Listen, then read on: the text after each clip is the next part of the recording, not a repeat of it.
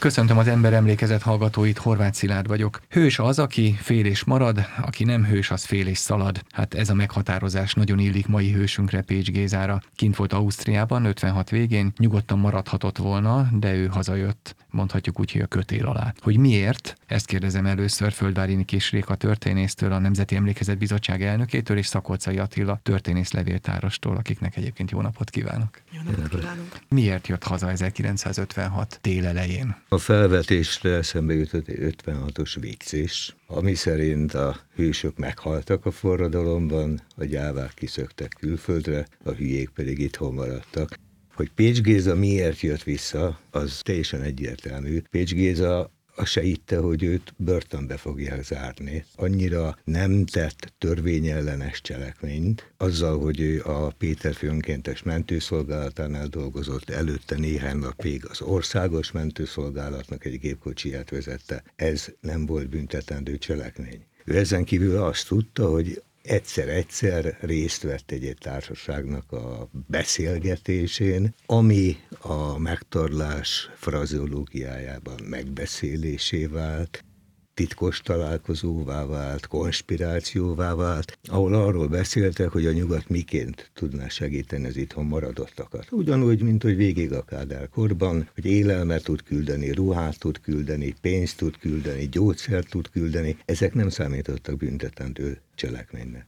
Pécs Géza életének ez a magva, 56-ról kell beszélnünk, vagy van előtte említésre méltó az életében? Én amikor elkezdtem utána nézni az ő életének, akkor úgy láttam, hogy 56 körül sűrűsödött össze az ő élete. 26 éves ember életébe, ugye hol sűrűsödhetnek a történetek? 1930-ban születik Pécs Géza, ugye nem Pécs, hanem Eckhardt Géza néven, és ez talán a történelmet jobban ismerők számára ez a név, ez nem teljesen ismeretlen, mert hogy távoli rokona Eckhardt Tibornak, a kisgazda politikusnak, akit Teleki Pálék azért küldenek ki Amerikába, hogy a német orientációt ellensúlyozandó próbáljon meg politikai bázist képíteni, és kint marad. No, ez igazából csak a családi háttér. Van egy fiatalember, aki a piaristákhoz jár, ott érettségizik, van egy cserkész múltja, nem veszik föl az egyetemre, ezért aztán mindenfajta munkát sofőrként dolgozik. Nem veszik fel az egyetemre, azt mondja, de ugye itt már 1945 utáni időszakról beszélünk, hiszen ez már számításaim szerint mondjuk egy 1948-49, amikről nem veszik fel, tehát nyilván a kommunista diktatúra miatt nem veszik már fel.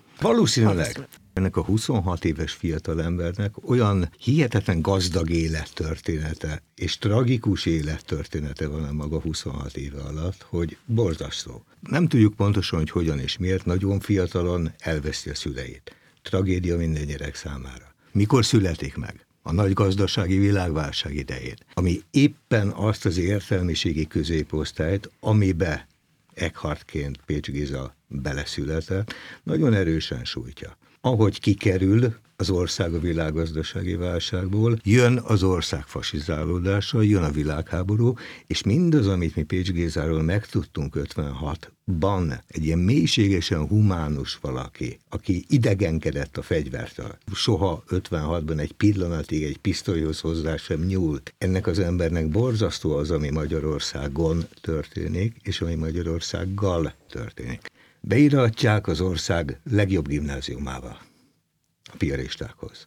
Egyenes út vezetett volna az egyetemre, ha nem jön közbe az egyháziskolák államosítása, ha nem jön közbe az a politikai földomlás, amire pécsiek nem számíthattak. Egy piarista gimnáziumi érettségivel jelentkezik az állatorvosi egyetemre, ami se akkor, se ma nem számított a legelitebb körnek. Na most, hogy mégse veszik föl. Egyértelmű, hogy azért, mert egyházi iskolából azonnal nem lehetett bekerülni. 1-2 évig tessék elmenni dolgozni, és akkor már munkásként föl fogják venni. Ezek után kerül be levelező tagozatra a műszaki egyetemre. Nem tudjuk, hogy az állatorvosiról hogy változott meg az érdeklődése, úgyhogy a műegyetemre akarjon járni. 51-ben megnősül, a család nagyon ellenzi a nősülést, ezért az őt örökbefogadó szüleivel elromlik a kapcsolata. Nem engedélyezik a házasságot, Pécs ragaszkodik a házassághoz, megszületik a fia, a házasság tönkre megy. Az iratok alapján, de hát még csak Pécsnek a verzióját ismerjük, azt nem tudjuk, hogy a nő hogy emlékszik a kapcsolat megromlására. Pécs szerint a bíróság az asszony hibájából mondta ki a vállást, és neki ítélte a gyereket. Ami Pécs Gézának egy olyan fajta stressz, megrendülés, hogy az igazságba vetett hit, tehát ez így nem működik. Az asszonynak ítélte a gyereket, de állítólag az asszony továbbra sem élt megfelelő életet, ezért Pécset 2 hónapig idegösszeroppanással kezelték kórházban, utána öngyilkosságot követett el, majd a bíróság ítélet ellenére magához vette a gyerekét. Ez történik vele életének a 26, mondjuk azt, hogy eseménytelen évében, és így kerül bele 56-nak a forgatásába. Ami miatt szerintem ez a Pécs Géza történet nagyon emberi, és nagyon átélhető. Amit az Attila elmesélt, ez azért egyszerre egy nagyon egyedi tragikus történet, és egyszerűen nagyon sok ember igen. története. Az mutatja meg, hogy éli az ember a maga életét kisebb-nagyobb tragédiákkal, sorsfojtó pillanatokkal, és utána egyszer belelép a nagy történelem, mert 56. október 23-a, amit tulajdonképpen a Pécs Géza még, ha tetszik, outsiderként él meg, hiszen ő megy az esti egyetemi órára, és 24-én, tehát a forradalom kitörését egy kis olyan fázis késéssel megélve kapcsolódik be. Hova? Nem a fegyveres harcba, hanem az önkéntes mentőszolgálatba. Tehát valóban van egy nagyon humánus, keresztény indítatású, keresztény hátterű, már töréseken átment olyan élettörténet, ami bár sokaké lehetne, és utána ez egy nagyon egyedi fordulatot vesz szerintem 56-ban, és ennek az egyedi fordulatnak is ez a humánus része, tehát, hogy ott viszont van egy nagyon komoly kockázatvállalás. Pécs Géza, amikor életeket ment, amikor bekapcsolódik az önkéntes mentőszolgálatba és a Péterfy Sándor utcába, akkor azért azt lehet látni, hogy ebben az életmentésben, ebben a saját életét is kockáztatja, és innentől kezdve én azt gondolom, hogy megvan az a kockázatvállalás, ami miatt ez a hős és marad, hős és szalad, egy másik piaristától, ugye Lénárd Ödöntől idéztünk, vagy egy piarista szerzetestől, azért mégiscsak a Pécs Géza életére is érvényes mondás. Nagyon szeretném aláhúzni azt, amit a Réka mondott.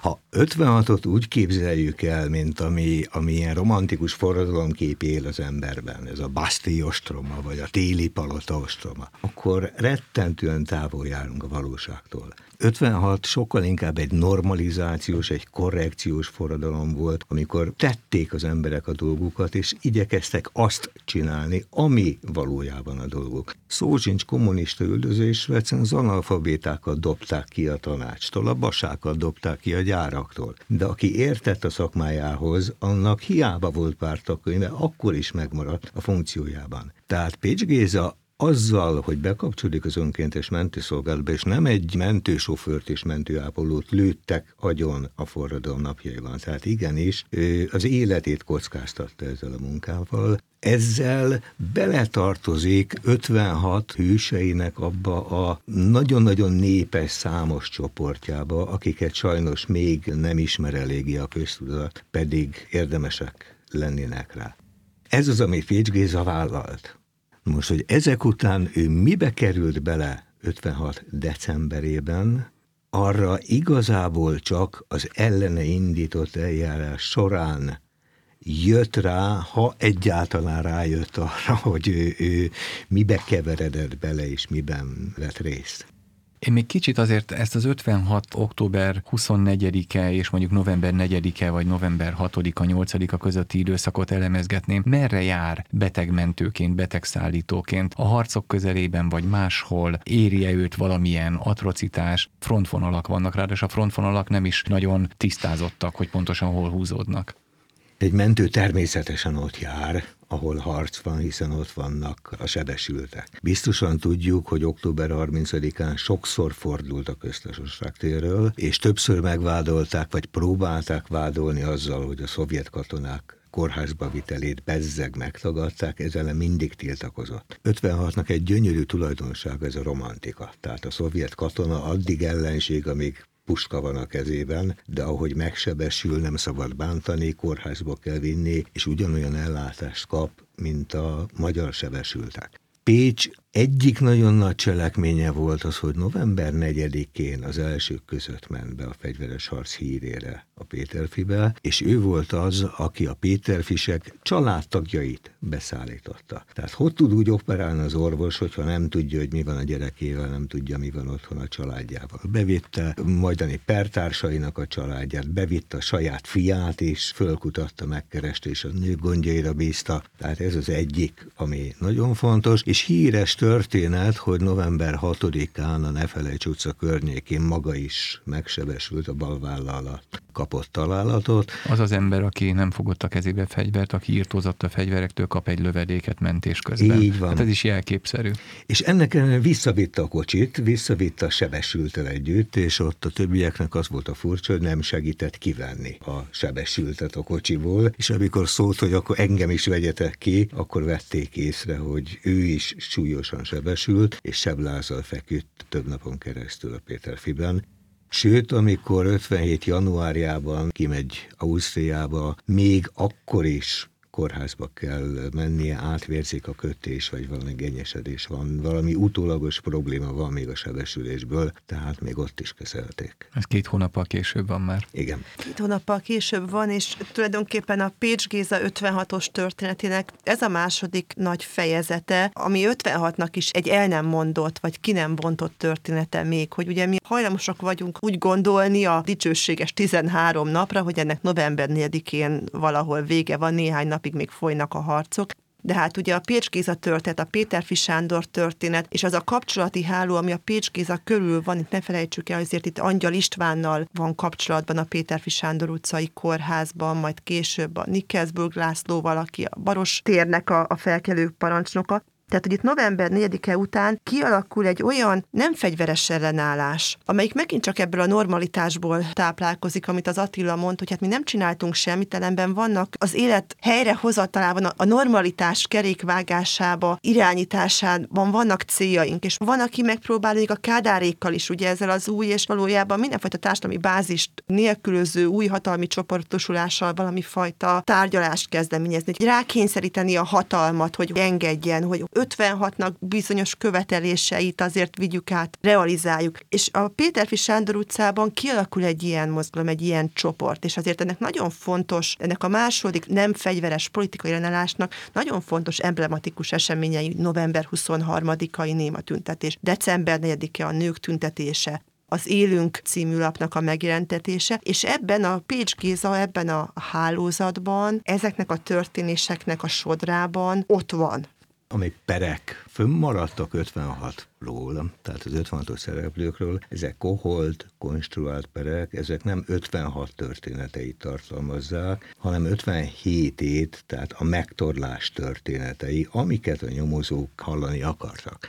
Ezekben a perekben természetszerűleg vannak igazságmorzsák. Most, hogy ezekből a morzsákból a történész hogyan tudja rekonstruálni azt, hogy mégiscsak mi történhetett 56-ban, ott már óhatatlanul vannak eltérések. Tóthi Nanával kapcsolatban is volt, amit Rékáék máshogy rekonstruáltak, mint én. Hogy kinek van igaza, azt nagyon nehéz eldönteni. Igazából itt csak logikai megközelítéseink vannak. A november 4-e utáni gondolkozáshoz, hogy ugye Kádár is és a szovjet csapatok is azzal jelentek meg, hogy leverik az ellenforradalmat.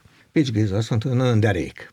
Verjék le az ellenforradalmat, nem akarok tők és hortista restaurációt. Ugyanezt mondta a Pruszniai Árpád. Tehát mivel 56-nak nem volt célja a tők és hortista restauráció, ha esetleg valaki mégiscsak ezt akart, akkor nagyon örülnek a szovjet csapatok segítségének, és együtt fogunk dolgozni.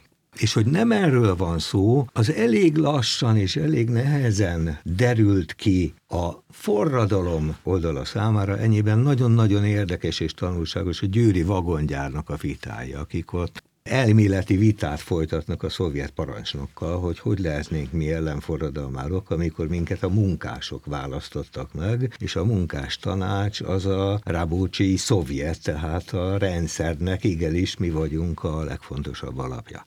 Na most november 4-e után nagyon hamar jelentkezik egy harmadik, én szerintem nagyon-nagyon fontos faktor, irányító faktor, az államvédelem. ami az én meglátásom szerint nem esett szét 56-ban, csak visszahúzódott a szovjet csapatokhoz, és mint Pallaszatin Zeus fejéből teljes harckészültségben ugrott elő november 4-e után. Az a fajta szervezkedés vagy szerveződés, amiben Pécs Géza belekerült, az egy ilyenfajta ávós provokáció volt, az én olvasatom szerint. A Péterfyben voltak fiatalok, akik azt mondták, hogy ez nem érhet véget, valamit a diákok követeléséből meg kell őrizni. Ugyanígy voltak a 2. számú női klinikán fiatalok. Voltak az emigrációban olyanok, akik szerettek volna az emigrációban előrébb kerülni, eljutni a strasbourgi konferenciára, és számukra előnyös lett volna, hogyha magyarországi kapcsolatokat tudnak fölmutatni a még élő ellenzékkel. És ezeket a különböző csoportokat szervezte egy borzasztóan gyanús hölgy, és én szerintem Pécs Géza ennek az agent provokatőrnek esett az áldozatául, tehát itt nem a pert koholta az államvédelem, hanem az államvédelem szervezett egy olyan illegális szervezkedést, aminek a tagjait utána vagy börtönbe, vagy pedig kötélre tudta juttatni.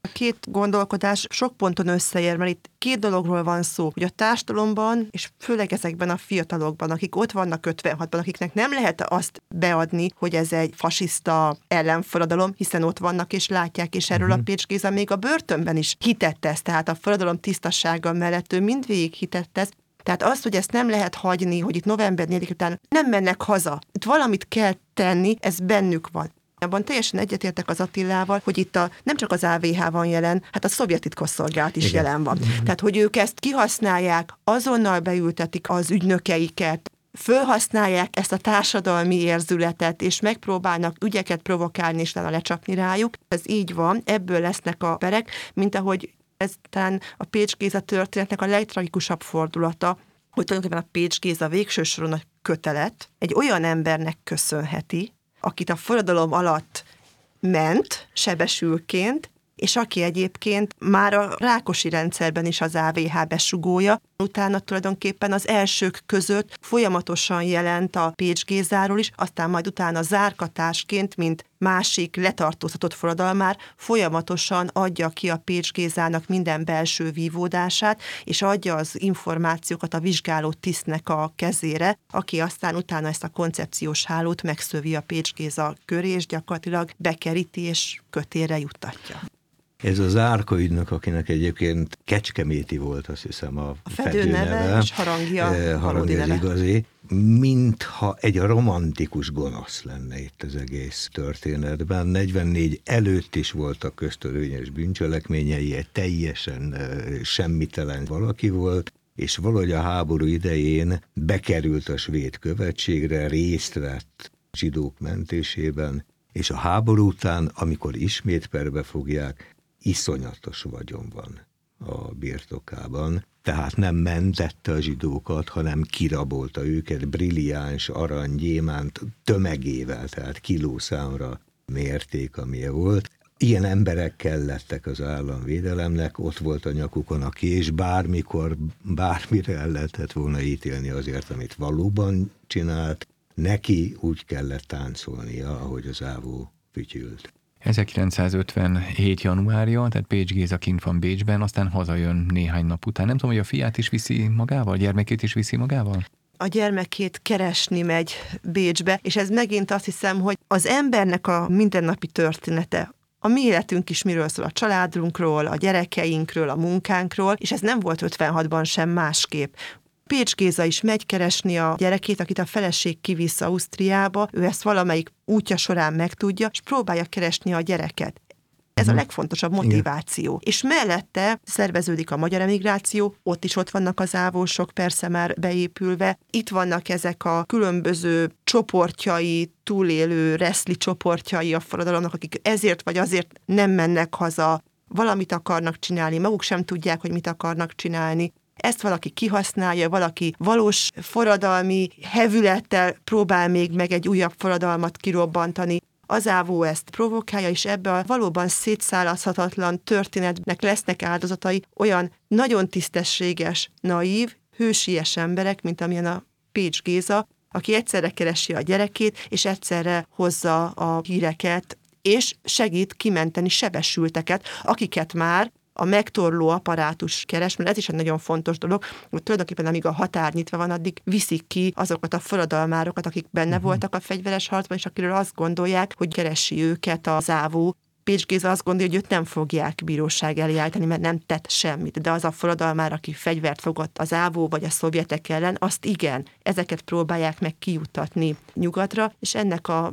borzasztó komplex történetnek lesz az áldozata aztán utána a Pécs Géza. Bánki karakter. Emit Melindám, amott a hazám. Tehát együtt keresi a fiát, és együtt próbál megsegíteni az országnak. A kettő összekapcsolódik, hiszen Bécsben kaphat információt arról, hogy hova került a fia, és Bécsben kaphat információt arról, hogy amit az onnan érkezett futárok, akikben ő nem nagyon bízott meg, vagy hazalátogató egykori felkelők, amit mondanak, az valódi, vagy nem valódi, mit lehet elhinni. És én harmadikként még hozzátenném, hogy hát ma is szívesen elmegy az ember Pécsbe, ami egy gyönyörű és csodálatosan szép város, tehát különösen, hogy akkor nem nagyon volt erre lehetőség, de ő a munkahelyén a közvetlen főnökkel tudta, hogy kimegy Bécsbe, és szabadságot vett ki arra az időre. Jó, hogy a szabadsága nem tartott addig, ameddig visszajött, mert kórházba került, de ez nem volt belekonvenálva a dologba.